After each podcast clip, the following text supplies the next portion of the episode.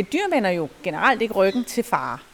Så det, hun sidder med ryggen til og kigger væk fra os, det viser jo også, at hun ikke føler sig truet i vores selskab. Okay. Og nogle abearter, de er sådan, at hvis de viser rumpen til dig, sådan tæt op på, det er sådan en rigtig tillidserklæring. Det er lidt hyggeligt.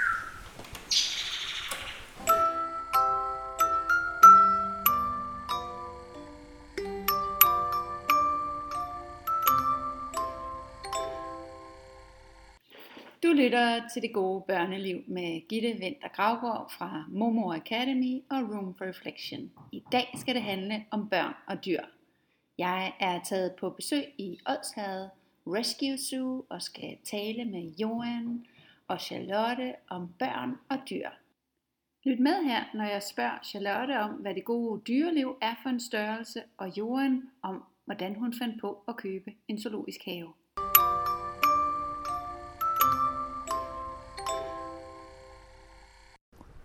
Og det gode dyreliv, det er øh, for mig, når dyrene får lov til at, at leve så godt et liv, som de kan.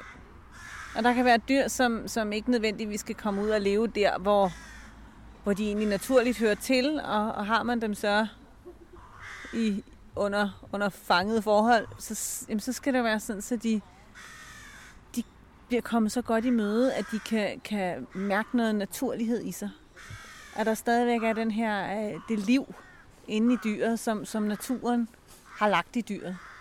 Og er et dyr i fangenskab, jamen hvor godt kommer man så det i møde? Det, det er vigtigt, synes jeg, for mig. Og, og hvordan kan man se, om et dyr har det godt?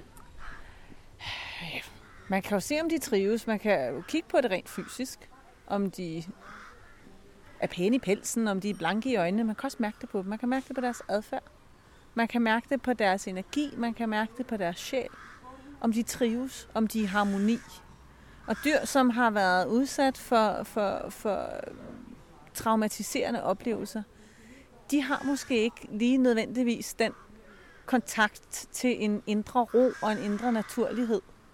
Øh, og den kan de jo så finde frem igen, forhåbentlig. Ja, for vi sidder jo her i en rescue zoo, Johan. Vil du ikke fortælle lidt om det her sted? Du har, du har været med til at skabe. Jo, det vil jeg da gerne. Altså Odshavet Zoo Rescue er jo i virkeligheden øh, lagt på skuldrene af en zoologisk have. Det var en ganske almindelig zoologisk have, og det var det i mange år. Og øh, så var det så bare det her med, at øh, i virkeligheden, så havde Jørgen og jeg, min mand, bare en idé om, at vi gerne ville tage os af dyr, der var i nød. Øh, det kunne vi ikke sådan helt finde ud af i første omgang. Hvordan er det lige, vi gør det? Øh, og det blev faktisk heller ikke taget særlig godt imod i første omgang. Fordi folk de stillede spørgsmålstegn ved, har dyrene det godt? Altså, hvad, hvad betyder det? Hvad, hvad vil det sige, at der sidder dyr her, der ikke er helt rask, eller har en halv hale, eller så videre, så videre. Men efterhånden så begyndte vi at finde vores fødder, og fandt også ud af, at det handler jo også om formidling. Det handler jo også om at få formidlet det her ordentligt, at jamen, altså, det kan godt være, at de her dyr har været brugt som forsøgsdyr på insulin øh, i Frankrig på et eller andet forsøgslaboratorium. Men kan de være smertefri? Kan de sidde sammen med andre? Kan de have et, et, et aktivt liv? Jamen, kan vi finde hen til det sted, hvor de har et godt liv, jamen så, øh, så er det okay. Så vil vi gerne tilbyde dem et blivende hjem. Det er egentlig det, det handler om for os. Så, så i dag er vi en kombination af en zoologisk have og et rescue center. Og hvorfor var det vigtigt for dig, at I skulle tage af de her dyr, der ikke har det så godt? Fuha, ja. den er, den er svær, den der. Mm-hmm. Men øh, jamen, jamen, det tror jeg bare, jeg fik fortalt, det skulle. Ja. det, det, det trak. Det trak simpelthen bare. Og så er det jo sådan nogle gange, at, at man støder jo ind i nogle omstændigheder i livet, som man synes er helt tilfældige. Og så er det måske ikke helt så tilfældigt alligevel, vel?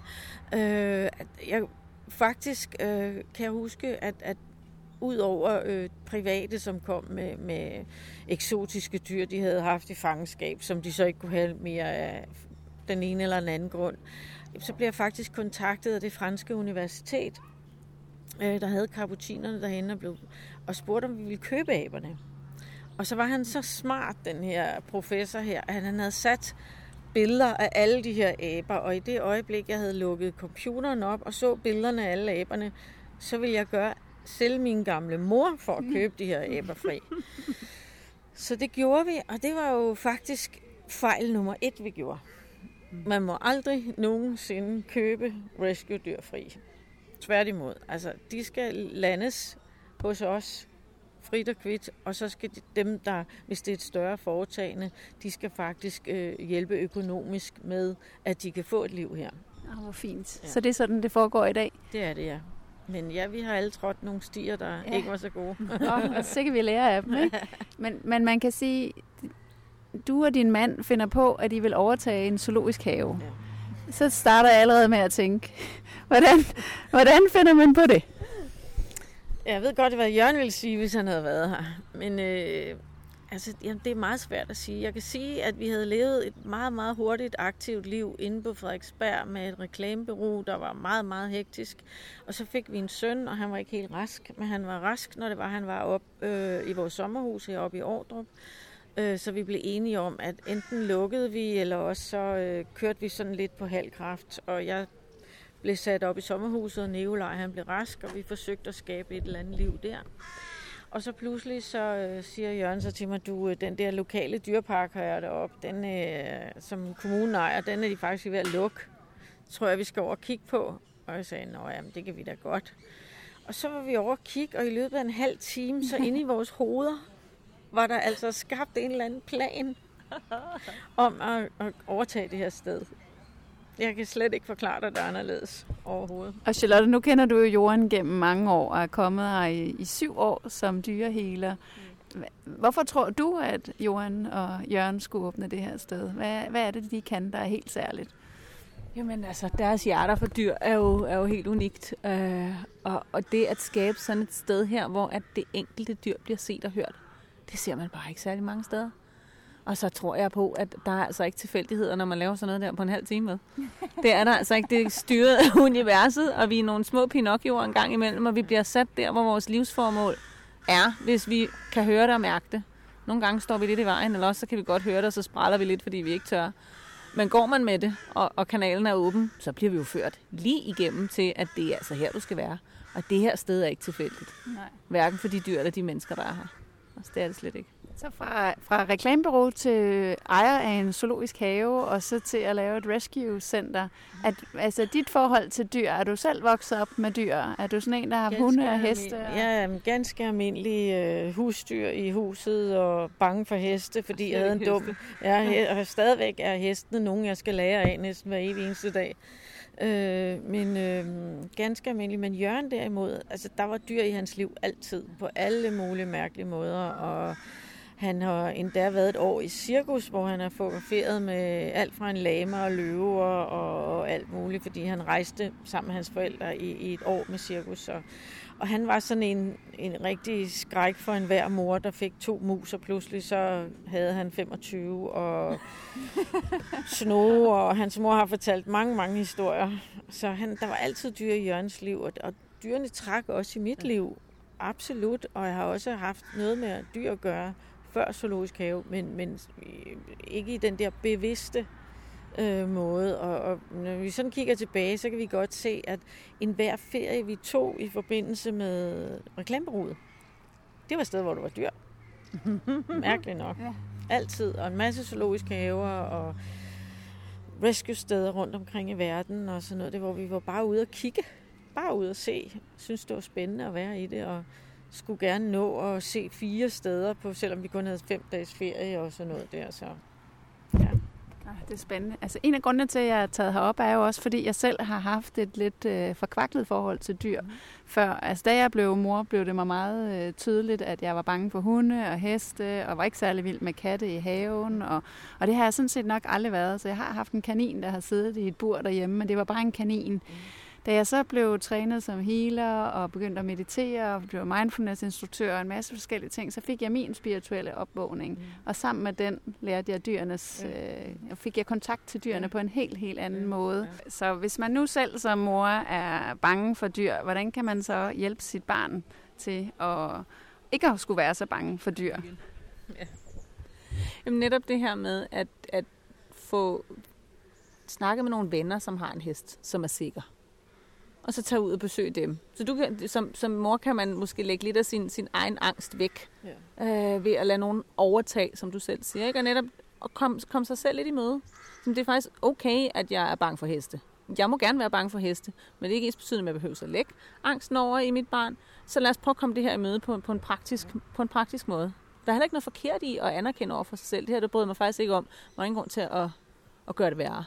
Kunne man forestille sig, at ved at se sit barn med den her hest, og se en anden have kontakt sammen med barnet, at man så kunne blive lidt mere modig selv som, som voksen, og kunne se, at det måske ikke er så farligt? Ja, små skridt. Ja, små skridt. Ja, små Jamen, lige skridt. præcis. Ja. Og, og så sad jeg før og tænkte lidt på, at, at børn har jo også den her connectedhed. De, altså, de har ikke alle de her ting op i hovedet, som vi har. Mm-hmm. Voksne mennesker, der har, har travlt i deres hverdag. Nej. Og jeg tror, at den forbundethed, som børnene stadigvæk har på sjælsplan og til spøget og til en anden verden, det er jo det, dyr, dyrene genkender. Så det er jo derfor, når man ser børn gå over til en, et, et fremmed dyr, at de bare connecter med det samme. Der er bare kontakt. Hvad er det så, børnene har, som vi voksne har aflagret med livets gang? Vi har aflært nogle ting, ikke? Altså, vi har lukket, lukket i, eller proppet... Jeg tror, jeg tror ikke, vi har lukket dem væk, fordi de er stadigvæk i os, ikke? Altså, men, men vi har måske fået lagt noget ovenpå. Ja. Og Det hvis vi, kommer an på, om det er angststyret jo. Eller det er bare fordi, vi er stress, og, Ja. ja. og vi ikke gider, og vi har for travlt. Det kommer jo lidt an på, hvad vi taler om. Ja. Ja. Hvis det er angststyret, så ved vi godt, hvorfor. Ikke? Ja. Hvis det er bare fordi, vi synes, det har jeg ikke tid til. Så vi tager en tur i zoologisk have, så går det nok alt sammen.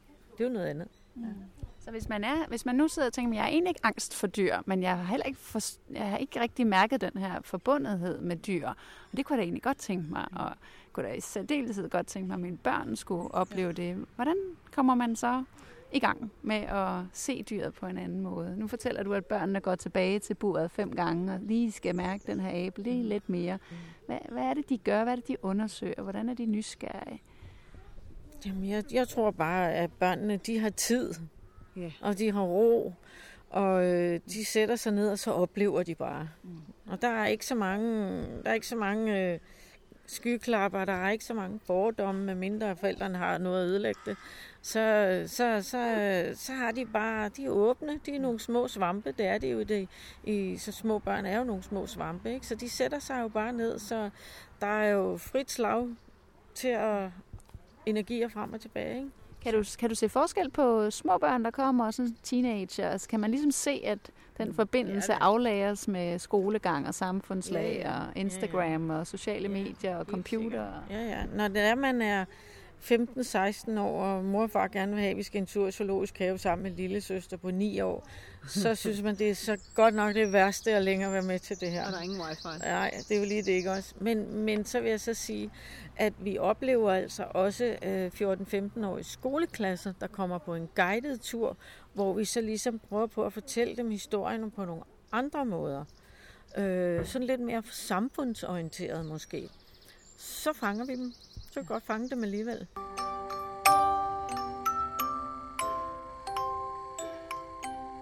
Du lytter til podcasten Det gode børneliv med Gitte Vinter Gravgaard.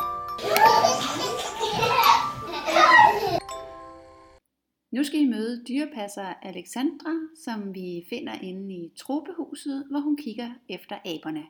Er det anderledes at være dyrpasser her, fordi at det er rescue-dyr end i andre zoologiske haver? Det er det helt bestemt. Altså, jeg har været i branchen i 12-13 år efterhånden, og man begynder at kende dyr, og hvordan de er, og det ene og det andet, og så kommer man her med alle de forskellige baggrunde, som de har, og man er virkelig nødt til at se dem som individer, og behandle dem som individer, øh, i stedet for at det bare er en gruppe, man har at gøre med.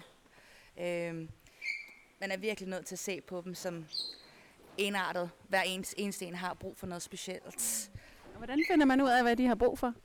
Det lærer man meget hurtigt. Altså, det kan være sådan en simpel ting, til der er nogen, der kommer ind med, med hårmangel. Jamen, så kan diæten være en kæmpe ting. Jamen, så er man måske nødt til at specialisere sig lidt inden for at finde ud af lige præcis, hvad det er, de så de, de skal have inden for den retning. Eller hvis der lige er nogen, der kommer med udslæt, jamen så er de jo allergisk for et eller andet. Øh, fordi nogle af dem har jo været kæledyr, så de har været vant til at spise lidt af hver, så det kan være, at kropsbygningen ikke ligefrem er det bedste, men man skal jo heller ikke sulte dem, for at de skal tabe sig lidt. Så skal man finde den bedste måde til, de stadig holder sig mæt, men får en mere, øh, abefigur i stedet for, hvis man kan sige det på den måde. Og hvad med sådan omsorg og kærlighed til sådan nogle dyr? Og man skal være meget stille og roligt, for igen, det, det er jo rescue, så der er mange forskellige baggrundshistorier. Nogle af dem er ikke så gode som andre. Nogle af dem har været forsøgsdyr. Øh, så man skal virkelig være stille og rolig. For som, dem, som har været øh, forsøgsdyr for eksempel, det der med at bare komme ind i et ordentligt anlæg, hvor de kan bevæge sig, kan være en utrolig skræmmende ting. Mm. Så det, man skal arbejde på, at de faktisk skal bruge deres muskler til at klatre, og se igen, man skal tage dem alle sammen som individer. Ja. Øh, så bare det med at hjælpe nogle af dem med at klatre og få gang i musklerne igen. Altså selv det, sådan en simpel ting som det, betyder altså meget for, for, for en abe, ikke? Og så plus, hvis det nu er, der har været en mishandlingshistorie, jamen så er man virkelig nødt til at være stille og rolig. Tænk på, hvordan man går ind i anlægget, ens kropsbygning. Hvis du kommer lige på med et dyr, så kan det være meget skræmmende. Men bare det der med at vende siden til, det kan gøre, at dyret ser det andet, i stedet for bare at løbe væk. Men det er også vigtigt, at man kan komme tæt på sine dyr, for at være sikker på, at alt er i orden, lægger nogle sår og finde problemerne også hos dem. Så man skal altid have hovedet med sig, når man går ind i et anlæg med eksotiske dyr. Ja, det er klart. Udenfor i parken får jeg en snak med Charlotte, som er dyrehealer, om det her med at se det enkelte dyr og forstå dyrenes sjæl og hvordan dæmon hænger sammen på et mere spirituelt plan. Vi står her foran nogle andre lemurer, og vi taler lidt om dyrenes sjæl, og du taler om en gruppe jeg taler om en gruppe sjæl. Ja. Jeg hører lidt om det. Prøv at se, om jeg kan forklare det sådan nogenlunde. nogenlunde tydeligt. Det er jo lidt et, et stort spirituelt emne, men ja. sådan et crash course. Ja. All you need to know in five minutes. ja. ikke? Uh, at dyre, dyre sjæle for dyre dummies. Sjæle, dyre, sjæle, dyre sjæle for dummies. Vi laver en god bog. Uh, hver art og race har et, en spirituel oversjæl. En gruppesjæl. Ja. Så, så, så heste har en gruppesjæl på spirituelt plan, og hunde har en gruppesjæl på spirituelt plan, og lemurer har en gruppesjæl på spirituelt plan. Og så drisler vi lidt ned. Det er lidt mængdelærer Mm. Så drisler vi lidt ned, og så siger vi, bokserhunde har deres, og shih har deres, eller araberheste har deres. Mm. Og det er egentlig et spørgsmål om en, det er et, et spirituelt væsen, der søger at opnå lærdom ved at inkarnere, inkarnere som den type dyr. Mm. Og det vil sige, hvis man er en bæver, så lærer man jo noget med at bygge dæmninger og pakke sammen, og hvis man er heste, lærer man noget om om, øh, om, om, om gruppe og om flokdynamik. Det er et flugtdyr. Så er der måske, jeg tror, at nogle, øh, er det geparder, der øh, lever for sig selv, de, de lærer at, og, ja, men altså, hver dyr lærer jo noget. Hver dyr har nogle typiske karaktertræk ved sig, så i bund og grund så handler det om, at, at, at, at gruppesjælen er et spirituelt væsen, der inkarnerer for at opnå noget lærdom. Mm. Så tilbage ind i øh, Tropehuset igen står vi foran nogle andre lemurer, og jeg spørger Charlotte, hvad det vil sige at være animal healer, dyrehealer. Og øh, hun fortæller om et stykke arbejde, hun har lavet med to lemurer, som vi finder inde i Tropehuset. Da jeg mødte dem første gang, der sad de nede i hjørnet. De var kommet fra Tyskland, tror jeg. De kom, sad i en karantænestand, fordi det skal de gøre, når de kommer hertil. De sad bare nede i hjørnet og var bare indadvendte og halapatiske, og ja, de spiste deres mad, men de var uinteresserede. De, der var ikke meget lemuradfærd, de sad bare i en bunke oven i hinanden. Og så gik vi ind og arbejdede med noget healing. Det jeg gjorde, det var, at jeg ændrede på, på energien i rummet, og gav dem en mulighed for at mærke, hvad er det for en energi, som de kan være i. Vi har det på video, og det var crazy, som de responderede. Og de er begyndt at komme over og tage kontakt til os en af gangen, det vil sige en gang, altså sammen så det vil sige, de forlod det trygge, de havde i hinandens selskab og kom over og sagde dag til os. Øh, og de begyndte at hoppe rundt i buret og lave koldbøtter. Dem har vi så desværre ikke på video. Det var så skægt, de lavede koldbøtter rundt om, øh, om grenene i buret. Og så begyndte de derfra bare at blive aktive og nærværende og spise deres mad og lave rigtig lemuradfærd. Hoppe rundt og være glade.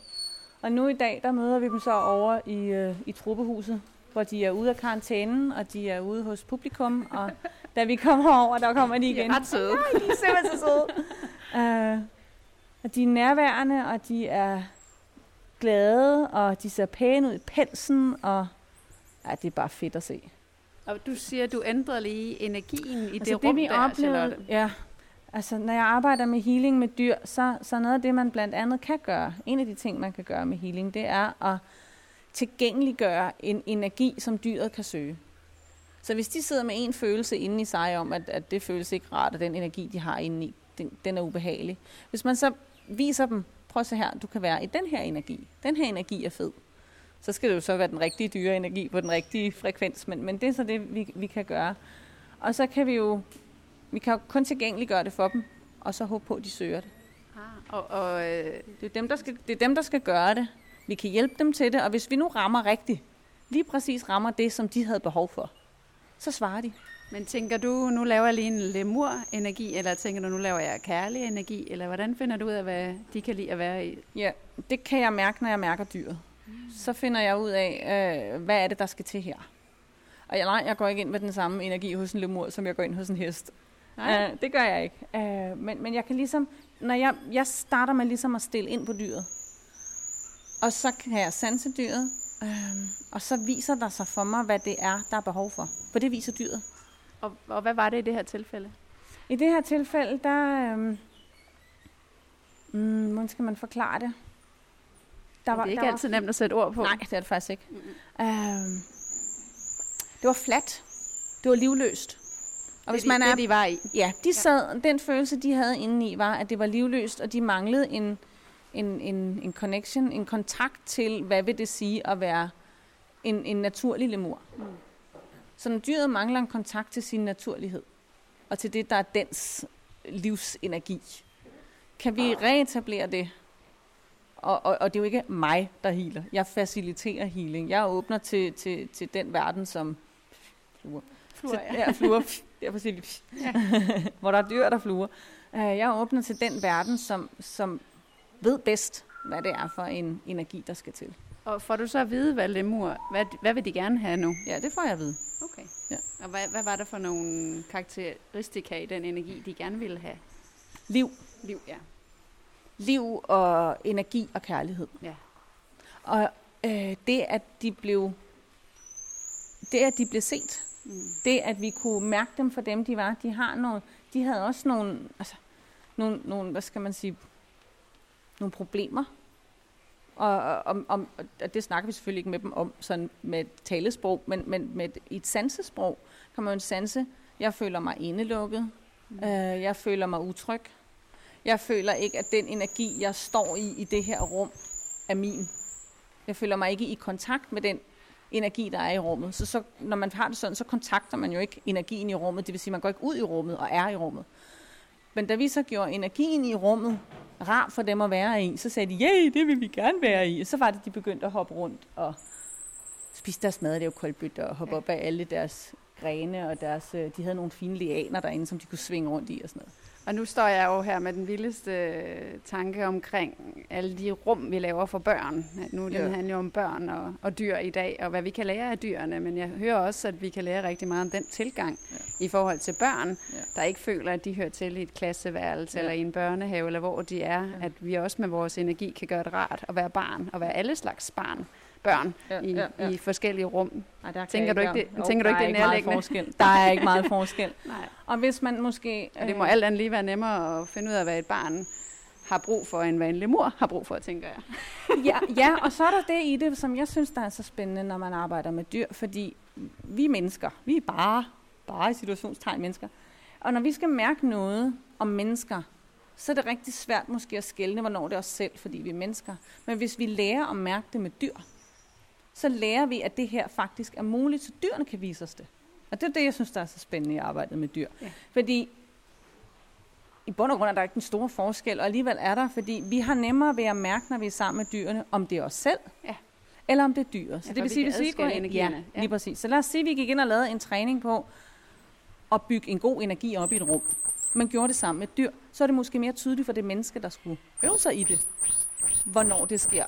Og den der lyd i baggrunden, det er en sølvsilkeabe, der brokker sig. Nej, det er det ikke. Det er en dværgsilkeabe, der brokker sig. En dværgsilkeabe? Ja, hun sidder derinde. Fluer. Men... De er små, de aber. Nå ja, nu kan jeg se den. Ja, den er lille.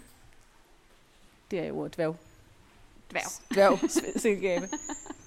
Men det her med at træne sin egen energi sammen med dyr, ja.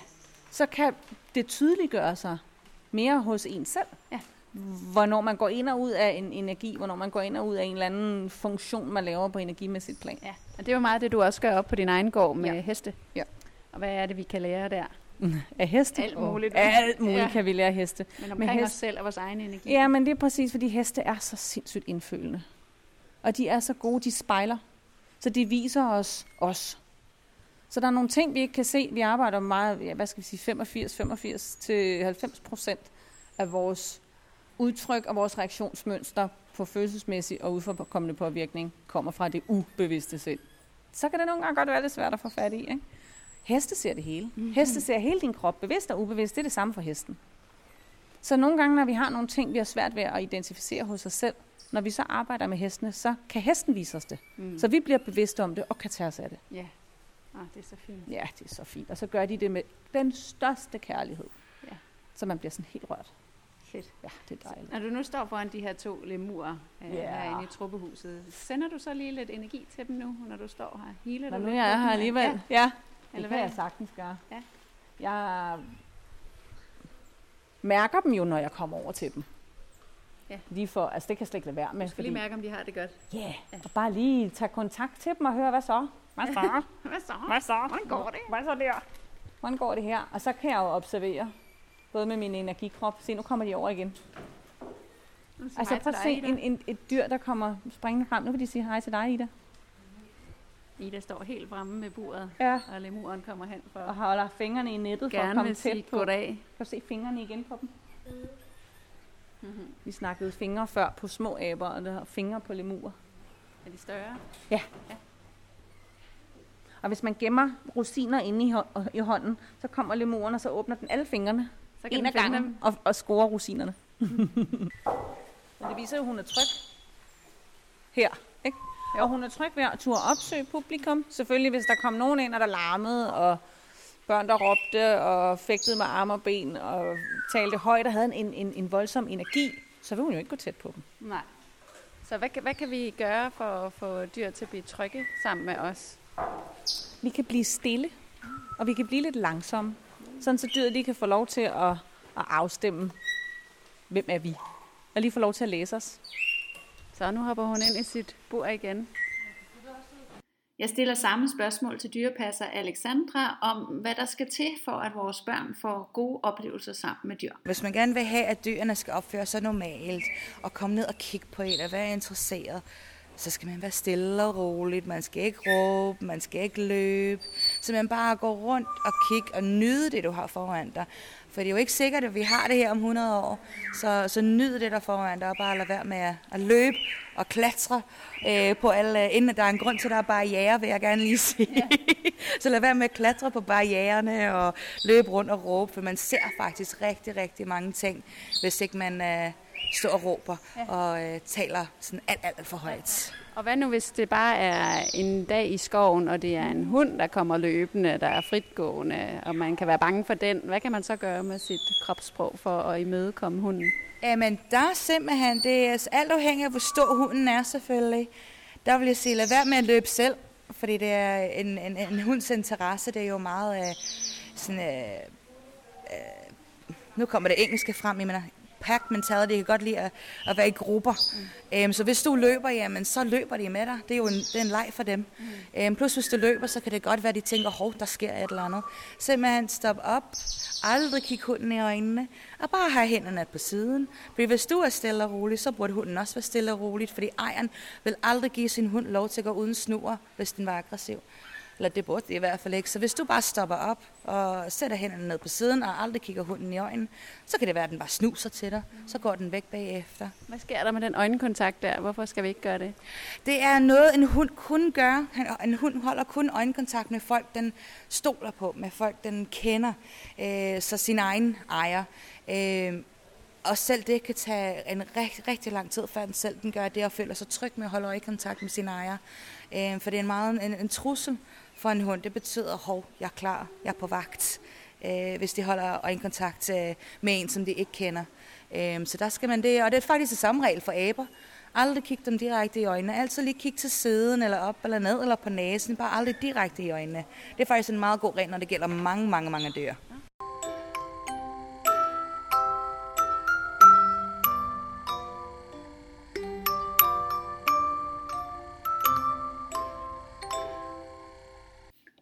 Tilbage i parken taler jeg videre med Johan om de her skoleklasser, der kommer, og hvordan hun kan se på øh, nogle af børnene, at de har en særlig forbindelse til dyrene. Og hvad er der så i sådan en skoleklasse? Så tænker jeg, at der sidder nogle stykker, som har haft den forbundethed med dyr altid, fordi de har været ja. heldige at have den fra starten af. Ja, ja. Mm. Og det er de to, det er de lige nøjagtigt de to eller tre, som søger yes. ind på, på tekniske skoler, gerne vil være dyrpasser eller dyrlæge eller et eller andet. Ja. Og de ved det siden de var seks år, og det var det, ja. de ville være. Altså, ja. Så, ja.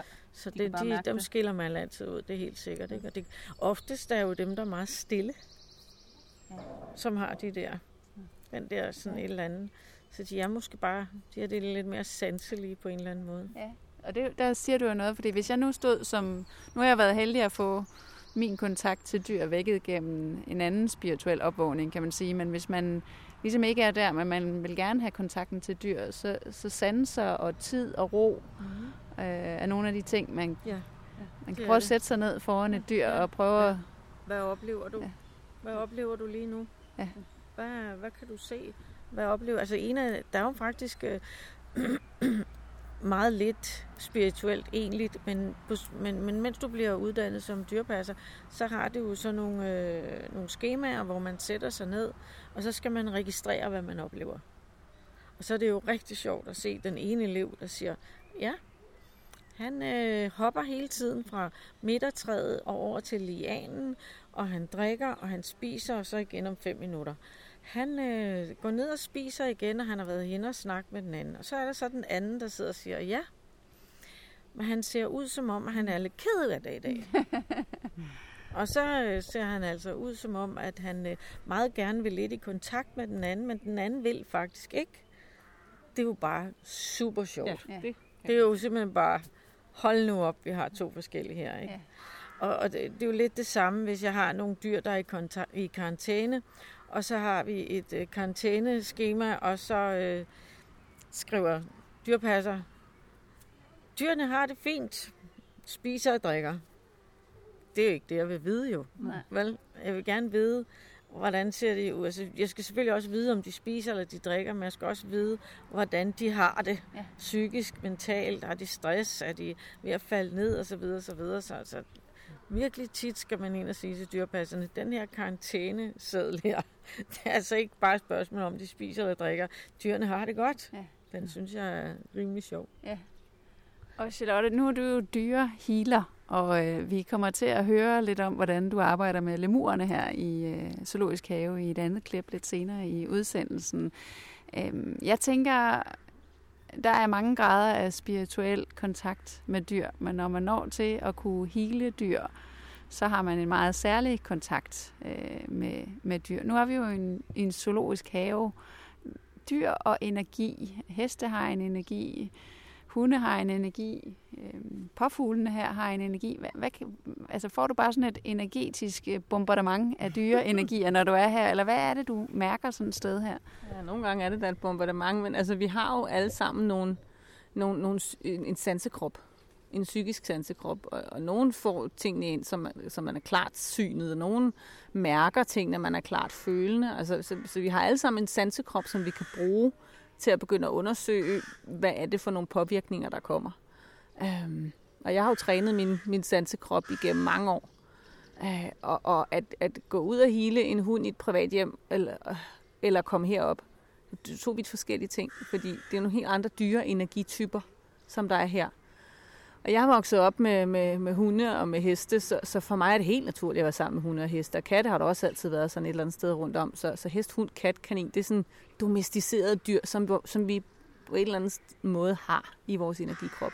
Men så kommer op og møde lemurer og aber, forskellige abearter, øh, papegøjer, krybdyr. Altså, de har det er nogle helt andre typer energier, man mærker. Øhm, der, der er noget noget uspolerethed, noget udomesticerethed i nogle af de her dyr, som, som vi ikke lærer at have kontakt til i vores, vores opvækst. Um, og, og det er jo som dyrhealer-nørd super fascinerende. Altså, det er jo en verdens bedste legeplads. Ikke? men men, men det, det gør jo noget altså for dyrene også at, at, at blive mødt i den energi, de er i, i en menneskedomesticeret verden. Mm. Hvordan var du som barn sammen med dine dyr? Altså havde du den her forbundethed, og har du, aldrig, har du altid haft den? Ja, det har jeg. Jeg havde det egentlig altid bedst sammen med dyrene. Jeg havde det ikke så godt sammen med, med, med de andre børn, men jeg vil meget hellere være sammen med min hund, og jeg vil meget hellere op til, til, til hestene. Hvad, hvad gav de dig? De gav mig noget nærvær og noget kontakt og noget genkendelighed, som jeg ikke rigtig synes, jeg havde i, i, i min menneskelige børneverden. Uh, og så, så kunne jeg jo mærke nogle ting, som, som andre ikke kunne mærke, og jeg synes, det er helt naturligt. Altså, er du lettere ved at læse dyrene end menneskene? Ja, det havde jeg. Og jeg vidste nogle ting omkring dyrene, som, som jeg troede var helt naturligt. Det vidste alle da.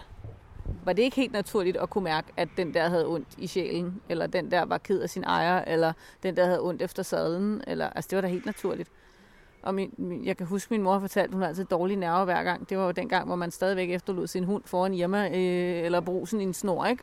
Og jeg gik altid over til de der hunde, og der skete aldrig noget. Vel? Øh, altså, så skulle lige snakke lidt med de hunde. Jeg skulle lige over og snakke lidt med de hunde, og jeg kunne altid snakke med den, eller være sammen med den hund, som ingen andre kunne. Og jeg kunne altid ride på den hest, som ingen andre kunne. Altså, den, der, jeg har bare følt den her connection, jeg kunne forstå dem. Mm. Det er fantastisk. Jeg tænker, det må være sikkert en gave at have i livet, altså. Det var jo naturlighed på det tidspunkt, ikke? Og på et tidspunkt, så var det så måske egentlig ikke noget, jeg, jeg dyrkede så meget, men, men, men jeg forstår jo nu som voksen, at det var det er jo ikke noget, som bare alle mine venner og veninder gjorde, ved? Men for mig var det jo bare en del af mig. Det var der jo ikke noget forkert i, men det gjorde måske, at, at, at fællesskabet så lidt anderledes på mig, end med de ting, som jeg kunne, ikke? Ja, så havde du det svært i et... Så havde svært, havde det svært på nogle andre fronter, men, men, men omkring dyrene, det var ikke svært. Det var bare fedt. Hvad er det, der, der er mere... Altså, hvordan kan det være, at det er lettere at læse en hests energi end et menneskes energi? Hvad er det, hvad er det der gør os utydeligt? For det er jo en af vores store udfordringer i alle mulige gruppesammenhænge, at vi kan have svært ved at læse hinanden, og vi misforstår hinanden, og vi udsender alle mulige forskellige signaler. Og... Måske er det ikke så meget det der med at læse hinanden, det er måske det, vi kræver af hinanden. På et eller andet sted, så er det jo noget med, at, at det er jo en ikke-dømmende, ikke-krævende samvær at være sammen med dyr. Mm. Det er måske ja. det, der er lettere. Ja. Og det tror jeg på en eller anden måde, det er det, der gør det lettere. Også for for eksempel børn, der har det vanskeligt. Altså børn, der virkelig har problemer.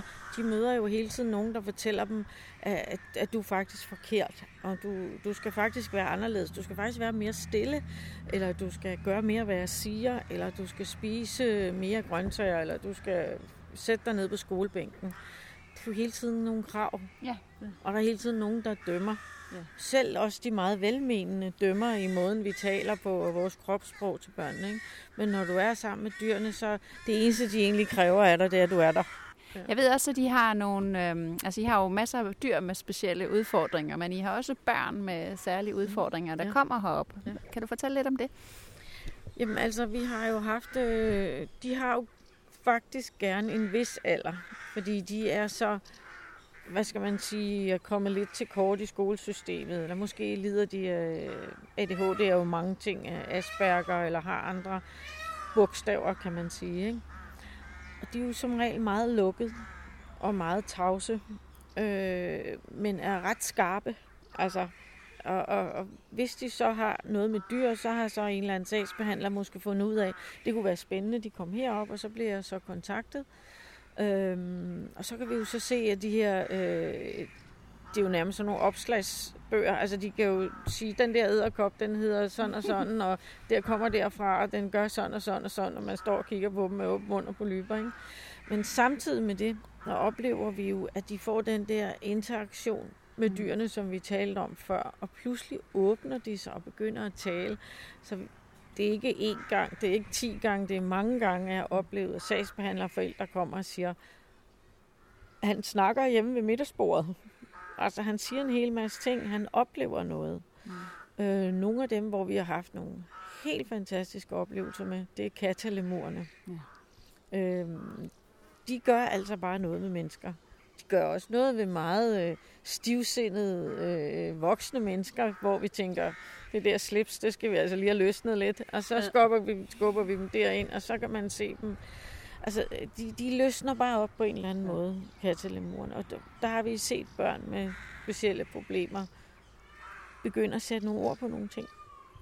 Hvad er det, der sker der i den øh, Jamen, jeg tror, kontakt? Det er tillid. Jamen, jeg tror simpelthen, det er ikke så besværligt. Det er, det er tilliden. Den der tillid, og det, det, det der øhm, umiddelbarhed og det naturlige, det, det der ikke dømmende også. Ja. Jeg kommer an på, hvad det er for nogle af børnene. Ikke? Men hvis det er nogen, der har været, følt sig lidt forfulgt, eller lidt klemt, eller ikke kan være nogen steder, og kommet ud af skolesystemet osv., osv., så møder de bare nogle dyr, der kaster sig næsten om halsen på dem, øh, og møder dem der, hvor de er. Ja, det er jo fantastisk. De får noget ægthed, de får noget ægthed, noget kontakt og noget, noget kærlig energi. Så vi, man kan, vi kan tale lidt om healing, og hvordan dyrene kan hele børnene. Kan, kan børnene, der kommer glade, sunde, raske, dejlige børn herind, kan de også være med til så at hele nogle af de her dyr? Vil du Det, svare? ja, det, kan, det absolut. Det er slet ikke i tvivl om. Og især med, med sådan nogle traumatiserede dyr, som jo netop selv har mistet noget af kontakten til, til, til en forbundethed. Og kommer der sådan et, et, et par unger, der bare er glade og, og udstråler det, som dyrene mangler. Hvis dyret er i stand til at, at, at række lidt ud på et mentalt plan, jamen, så kan de jo se det i børnene. Så, så ja, absolut. Slet ikke i tvivl om. Og nu er vi desværre nødt til at begynde at runde lidt af for det gode børneliv for i dag. Hvis I skulle komme med nogle gode råd til alle os, der er lidt noviser inden for dyreverdenen her til sidst. Hvordan kan vi få mere kontakt til dyrene? Hvad skal vi prøve at være opmærksom på i os selv? Hvordan skal vi prøve at regulere vores adfærd? Tid. Ha' tid. Tid. Tag Tid. tid. Tag tid. Det tager tid. Ja. Altså, det, altså en af grundene til, at vi har lavet 20 bænke rundt i hele parken, og ikke har nogen aktiviteter her overhovedet, det er, at vi vil have folk til at sætte sig ned og kigge på dyrene. Så tid. Sæt sig ned og kigge på dem. Øv dig på det. Og det er sjovt nok det samme, man siger, når man gerne vil tæt på børn. Ja.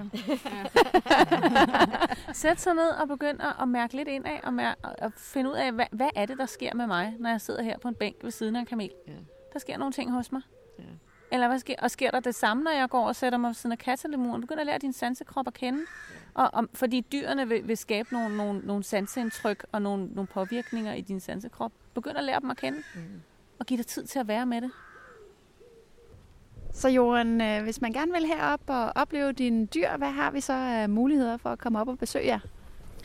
Altså, for det første, så har vi jo 600 dyr, der er bare at komme og se på dem. Øh, se i deres øh, almindelige anlæg. Men så har vi formidling fire gange om dagen. Og det kan være alt fra, at øh, dyrpasserne fortæller om slangerne, og man kan komme til at røre ved den, se hvordan den egentlig er. Nogle tror jo, den er slimet, den er faktisk glat og fin. Så kan der være speak ved ådderne, hvor vi ser, hvordan de spiser og hvad de spiser. Og så er der lost speak, og så kan der nogle gange være gulderødstur. Øh, så det, men der er i hvert fald formidling fire gange om dagen. Uden for skolernes sommerferie, der har vi faktisk øh, for institutioner mandag, tirsdag og onsdag en time, hvor dyrpasserne har taget nogle forskellige ting ud, øh, hvor der så ligesom er en, en, en fælles formidling, som øh, vi har gjort gratis.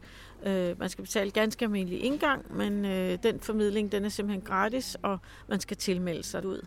Og hvor er vi henne geografisk i landet? Vi i Odshavet, og det er jo øh, 20 minutter fra Holbæk, eller lidt uden for Asnes. Og sådan sluttede interviewet i Odshavet Rescue Zoo med Johan og Charlotte. Vi ønsker alle familier, der tager op og besøger dem, en rigtig god fornøjelse. Håber I er blevet lidt klogere på børn og dyr og den energi, der er imellem dem.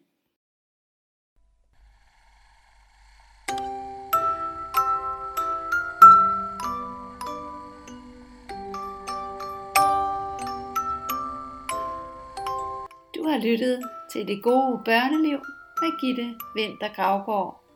Hvis du vil vide mere om, hvad jeg ellers går og laver i mit forfatterskab, så se på www.roomforreflection.dk Vil du vide mere om min coaching, gå ind på roomforyou.dk Og vil du vide mere om mindfulness og meditation og yoga i børnehaver og skoler, er det på momo-academy.com. Jeg håber, vi ses der også. Tak fordi du lyttede med. Ha' en dejlig dag.